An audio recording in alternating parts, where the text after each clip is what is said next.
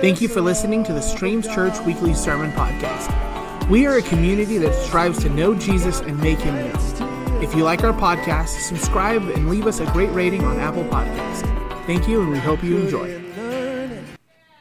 Good morning, everyone. Okay. We are in a series in the book of Ephesians, and our title in Ephesians is Finding Our True Identity. That's kind of the subtitle for the entire book. Um, today we're going to be in chapter 3, and we're looking at the first 13 verses. The uh, subject today is God's eternal purpose in Christ. So that's where we're going to go. Okay? Um, have you ever um, watched a TV series when uh, it begins, the, the episode you're, beginning, you're watching begins with previously on, let's say, Bosch? That happens to be one of my uh, fav- favorite shows. Okay, so previously on streams this morning, we're going to look at some th- things that has happened in the previous lessons, kind of as a build up to where we're going today in chapter 3. Okay? So I'm looking at chapter 1, um, just looking at verses 9 and 10. Speaking of God, it says, making known to us the mystery of his will according to his purpose, which he set forth in Christ as a plan for the fullness of time to unite all things in him, things in heaven and things on earth. So we're looking at uh, God's eternal plan here. That's the, one of the first things he has said here in the book of Ephesians. Uh, and that's a marvelous destiny that we have that all things will be united in Christ, both on heaven and on earth. And then uh, chapter 2, verse 13 and 14, Sean was uh, covering this last week. Verse 13, but now in Christ Jesus, you who were once far off have been brought near by the blood of Christ. For he himself is our peace, who has made us both one and has broken down in his flesh the dividing wall of hostility. Speaking of the Jews and their, their dividing separation from the Gentiles, which is everybody else. So for the Jews, that was their world perspective. It's us and then everybody else out there. And there was this big wall, huge wall. Uh, they simply would not accept. And so it says, in Christ, that dividing wall has been broke down. That's where we were last week. And then at the very end of chapter 2, and this really sets us up for chapter 3, the very end of chapter 2, uh, verse 20, uh, speaking of the people of God, says, We are built on the foundation of the apostles and prophets, Christ Jesus himself being the cornerstone, in whom the whole structure, being joined together, grows into a holy temple in the Lord, a dwelling place for God by his Spirit. Together we grow into something that is holy. Together, united, we're a dwelling place for God. Sometimes it helps to get the big picture, to be able to fit our life and who we are into the eternal purposes of God, uh, how we fit into it all.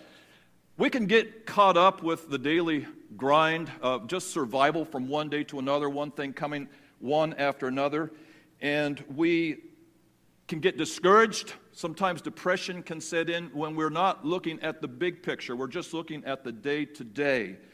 And so we can lose sight of God and uh, His purposes for us and how we fit into that bigger picture of who am I and why do I exist? What's God's purpose for me? What's my destiny?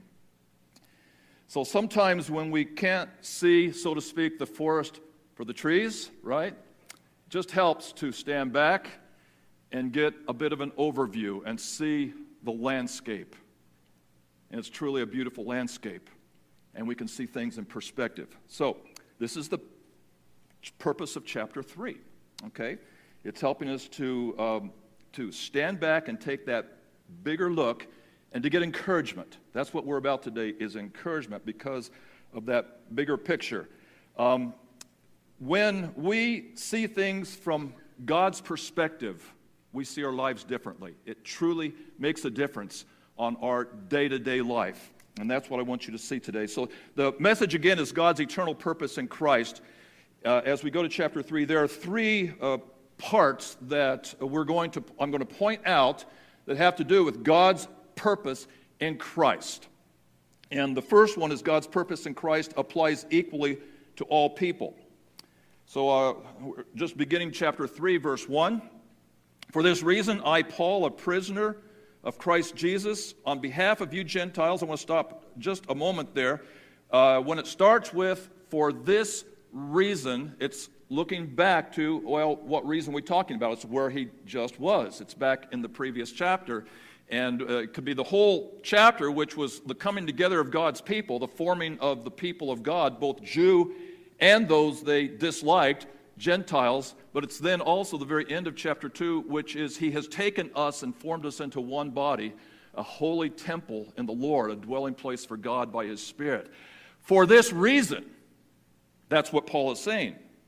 For this reason, I, Paul, a prisoner of Christ Jesus, on behalf of you Gentiles, He's reminding them of just how much he has invested. He's currently writing from a prison cell in Rome, so he's reminding them how much he has invested that God will work through him to bring together the people of God, the eternal people of God. So, for this reason, I, Paul, a prisoner of Christ Jesus, on behalf of you Gentiles, assuming that you've heard of the stewardship of God's grace that was given to me for you. And then let's go on to verse 3 how the mystery was made known to me by revelation, as I have written briefly. When you read this, you can perceive my insight into the mystery of Christ, which was not made known to the sons of men in other generations, as it has now been revealed to his holy apostles and prophets by the Spirit. So, what Paul was proclaiming, he calls the mystery of Christ. A mystery is something that was previously unknown, and we're, we're going back to Old Testament times now that had not been clearly revealed, but now is being revealed. Now it's being made known to, uh, to Paul and those representatives of Christ that are, are preaching the gospel. This thing that was currently a mystery is now being made known, and it's specifically, he says, the mystery of Christ. So the center of this is Christ. I, I believe that we are a church that is founded upon an, a focus and an emphasis upon Christ, and we will always be that. And the mystery, what God wants to reveal, is centered upon Jesus Christ. And that's why we're talking about the purpose of God today in Christ Jesus. The purpose of God, the big picture, is centered upon Christ. So he says, How the mystery was made known to me by revelation, as I have written briefly and you'll rec- when you read this, you'll perceive my insight into the mystery of Christ and so forth, which was not made known in previous generations. Okay, so we're going to go to verse 6 now, and this is where I want to uh, land for a while because this gives us really the answer what that mystery is and what the content of the mystery is God's eternal purpose in Christ. So let's read v- verse 6. And speaking of God, it says, And he raised us up with him and seated us with him in the heavenly places. I'm in the wrong chapter. Let's go to chapter 3. I knew that that didn't sound right. Verse 6. Okay, this mystery. All right, you with me? This mystery is that the Gentiles are fellow heirs, fellow members of the same body, and fellow partakers of the promise in Christ Jesus through the gospel. Okay, there are three parallel terms that describe the coming together, the, the, the, the, togetherness of the people of God in Christ. And in Greek, they're parallel because they, each of these terms that describes God's people begins with the Greek preposition sun. It's S U N, not O O N, S U N. And the basic meaning of that is together or with. And so the three terms are very parallel, and it's emphasizing that we have an identity together with others. It's not just our identity, but it's our, our common identity. And so uh, we could read uh, the first one is fellow heirs. Some of your translations will say joint heirs. So, same idea, fellow heirs. We share together in a common inheritance in Christ. The next term, and I have put the fellow, the word fellow in brackets because, uh, and I'm following the, the English Standard Translation here, and it doesn't have the word fellow, but I'm going back to the, uh, the, uh, the Greek text because the, the Greek, uh, that stress is there.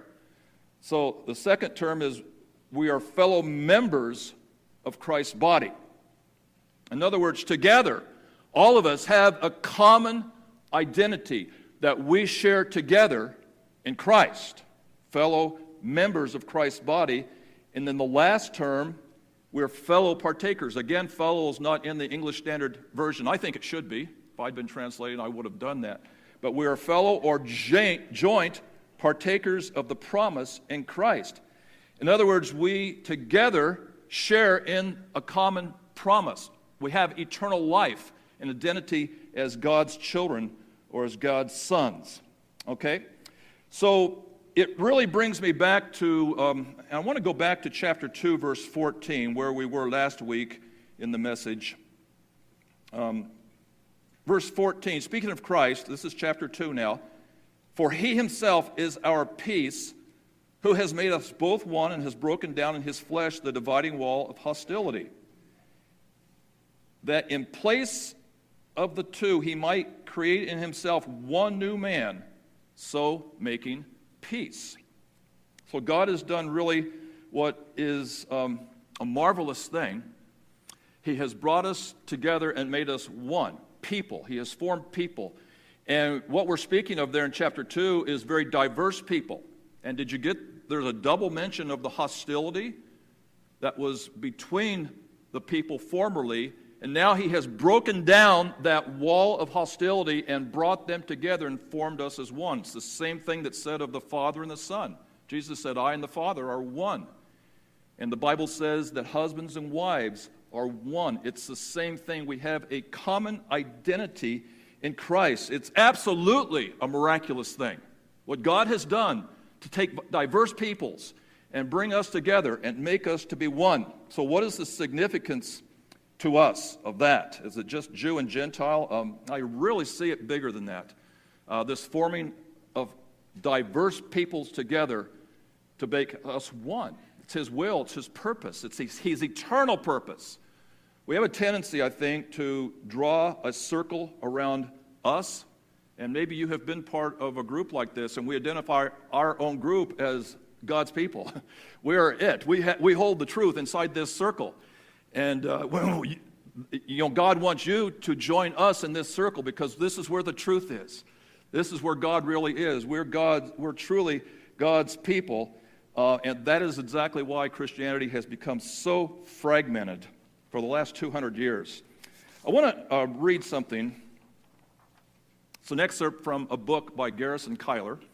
It's called Lake Wobegon Days and he is kind of sharing a little bit tongue in cheek, and please remember that, that this is a little bit tongue in cheek about his own denominational background. Um, and if you happen to be, have this denomination in your background, please forgive me because this could have been said of my background and a lot of our backgrounds here, okay? And again, a lot of this is tongue in cheek, but this is uh, Garrison Keillor. We were exclusive brethren. That's the denomination he was from a branch that believed in keeping itself pure of false doctrine by avoiding association with the impure. Some brethren assemblies, mostly in larger cities, were not so strict and broke bread with strangers. We referred to them as the so called open brethren. The strangers, we ref- okay. the so, implying the, sh- the so called implying the shakiness of their position, whereas we made sure that any who fellowshipped with us were straight on all the details of the faith as set forth by the first brethren who left the Anglican Church in 1865 to worship on the basis of correct principles. In the same year, they posed for a photograph 21 bearded gentlemen in black frock coats, 12 sitting on a stone wall, 9 standing behind, gazing solemnly into a sunny day in Plymouth, England, united in the opposition to the pomp and corruption of the Christian aristocracy, in other words, the Anglican Church. Unfortunately, once free of the worldly Anglicans, these firebrands were not content to worship in peace, but turned their guns on each other. Scholarly to the core and perfect literalists, every one they set to arguing over points that to any outsider would have seemed very minor indeed, but which to them were crucial to the faith, including the question if believer A is associated with believer B, who has somehow associated himself with C, who holds a false doctrine, must D break off association with A, even though A does not hold the doctrine to avoid the taint? The correct answer is yes. Some brethren, however, felt that D should only speak with A and urge him to break off with B. The brethren who felt otherwise promptly broke off with them. This was the Bedford question, one of several controversies that, inside of two years, split the brethren into three branches. And as I said, uh, that could be pointed out of my denomination and many, many denominations. There are many things which divide us as God's people today. One of them has been doctrine. Another one has been ethnicity. That has divided the church of Jesus Christ. And lately, politics. It's really divided us. What would Paul say? Paul would say, We together, as God's people in Christ, are fellow heirs, fellow members of the body of Christ, and fellow partakers of the promise in Christ. That's what he would say. So God's purpose in Christ applies equally to all people. Okay, so that's the people of God's eternal purpose in Christ. We're going to go to the second major point he's making here, and that is the content of the, uh, uh, the plan that he has in Christ, the content. So uh, go with me to, to uh, verse 7, chapter 3, verse 7. I'll get the right chapter this time. Of this gospel I was made a minister according to the gift of God's grace, which was given me by the working of his power. To me, though I am the very least of all the saints, this grace was given to preach to the Gentiles the unsearchable riches of Christ. Okay, the second thing that uh, he is saying about God's eternal purposes here is that God's eternal purpose in Christ gives people true wealth. So it's the unsearchable riches of Christ. And I want to focus a little bit upon that term. It's, it's speaking of unlimited spiritual resources and assets. The fact that we truly are rich in Him. So, um, we ref- right at the beginning of chapter 1 of, of, of Ephesians, verse 3, we spoke of the spiritual blessings with which Christ has, has, has blessed us. It says, He has blessed us in Christ with every spiritual blessing. That covers it all. Everything that we need is ours in Christ. Every spiritual blessing. That's the point he's making in chapter 1. And then another parallel passage uh, about the riches that we have in Christ is from 2 Corinthians 8 9. For you know the grace of our Lord Jesus Christ, that though he was rich, yet for your sake he became poor, so that you by his poverty might become rich. Okay? Well, let's just list some of the riches that we have in Christ. And a lot of these things come from chapter 1. You could reread chapter 1, and much of this is listed there. Uh, the first thing that comes to mind is the unconditional love that He has granted to us and overwhelmed us with, that is really unfathomable to us, and out of which we have relationship with, with Him, or we have the, the, the potential of a full and deep relationship that we can both live in and, and experience together with Him. He has granted to us unfathomable, unlimited, unconditional love. A great, great rich or wealth that we have in Christ Jesus. Then there's the inheritance. This, this goes to, we just read, we are fellow heirs of God, the great inheritance that He has given to us. There's a wealth as, as sons and daughters, adopted sons and daughters, that's chapter 1 of, of God. We are His heirs, and He's got wonderful things planned for us. You see, this is the big picture. He has made us his, his very heirs. Uh, the third thing is the, just the depth of grace. Again, this is from chapter 1 the depth of grace that He has showered upon us. One place it says, uh, speaking of God's grace, He lavished it upon us, just showered us with grace. We live in a state and a place of grace because of Christ. Again, chapter 1, the eternal, limitless forgiveness, unconditional forgiveness that we have. Okay? So it's always there, it continues coming. It's for all time. The forgiveness that we live in, it's a great wealth, treasure that He's given to us.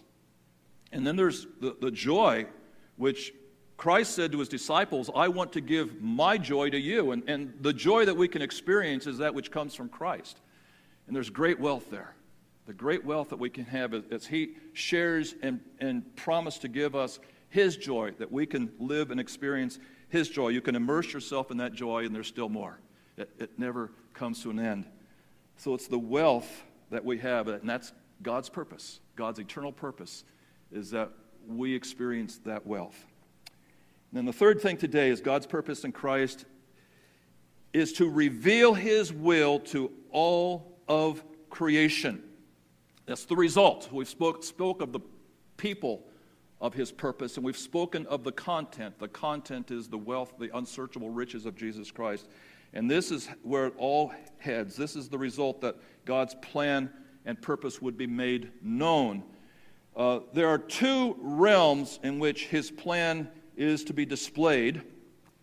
First is verse 9 to bring to light for everyone what is the plan of the mystery hidden for ages in God, who created all things. So it's to bring to light, to make known for everyone. That would be everyone on earth, all people, to, to reveal. That's, that's his purpose, to, to make it clear to all people what God's purpose is. And, and that would be both Jew and Gentile, that all people would know his purpose, that it would be revealed to them. Of course, not all are going to respond. But to those who do respond, worldwide, are formed into one body. Wherever they are, globally, internationally, or right here, formed into one body. Those that respond to that offer of who He is and what He wants to do for us to make us one in Him. So that's the first realm in which He wants to reveal Himself is to all on earth, to everyone on earth. And then the second realm is verse 10, and this is when we really get to the, the big picture, I, I believe, here. So, verse 10 so that through the church the manifold wisdom of God might now be made known to the rulers and authorities in the heavenly places. It's God's will to display, to display to all of His creation, and all of His creation includes heavenly beings, spiritual beings, to, to put us on display what He has done, the miracle of what He has done in taking us as diverse people and forming us together into one making us to be his people, his treasured possession of all people upon the earth. And the way that that all came accomplished through the redemption, the plan of Christ, uh, going to the cross, and, and all of that, making us one. He wants to put that on display for all of the earth. We are also described in, in a similar vein as the glor- very glorious bride of Christ. He has put all of his attention and focus, and we together, together, form the bride of Christ with a marriage ceremony that is coming. So, Rick Warren has famously said in his book, The Purpose Driven Life, he said, It's not all about you. And uh, that's exactly right. It's about God and what He has done to bring a people together. That's what it's really about.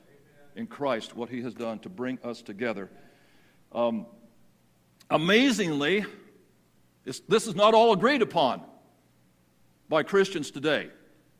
And I, I looked at this on the website of a church that's in the area, their doctrinal statement, it's right there posted, and it said this We believe in the local church, not the universal church. Really? And I looked at that. Did, did they really say that? And there is that thought, and it's out there. Not everyone is in agreement within Christianity of what I'm saying. In other words, that statement is saying we draw a circle around ourselves and we're God's people that have special revelation and insight to the things of God, and you should belong to us. That is exactly what that statement is saying. Let's uh, look at some of his. We're going to finish with verse 13, so I just want to uh, finish the thought out here. Verse 11. This was according to the eternal purpose that he has realized in Christ Jesus our Lord. Okay? in whom we have boldness and access with confidence through our faith in Him. This, this magnificent, omnipotent, omniscient God gives us confidence and direct access to Him through Jesus Christ. Isn't that amazing that He does that? So I ask you not to lose heart over what I'm suffering for you, which is your glory. Don't be discouraged, Paul says, by what I'm going through. Um, I'm seeing the big picture. I can see the big picture. And so it's okay. Don't you be discouraged. But you continue on and keep your eyes on the big picture. Okay? A few years ago, I had a uh, good friend of mine that was coming to my church. That uh, he, he came, he was not a Christian, but he was coming to church because he had friends at, at the church.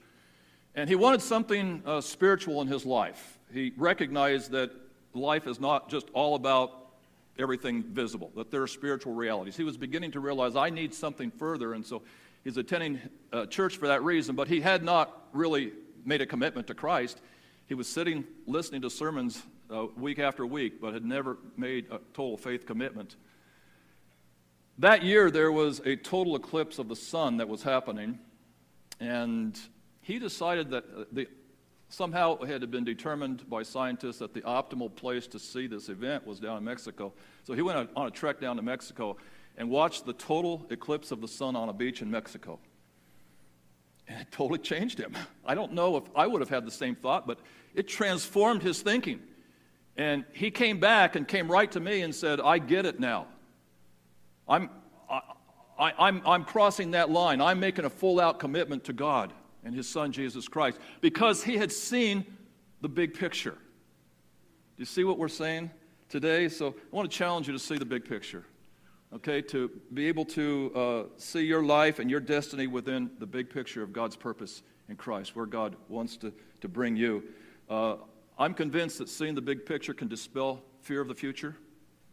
I believe seeing the big picture can dispel discouragement.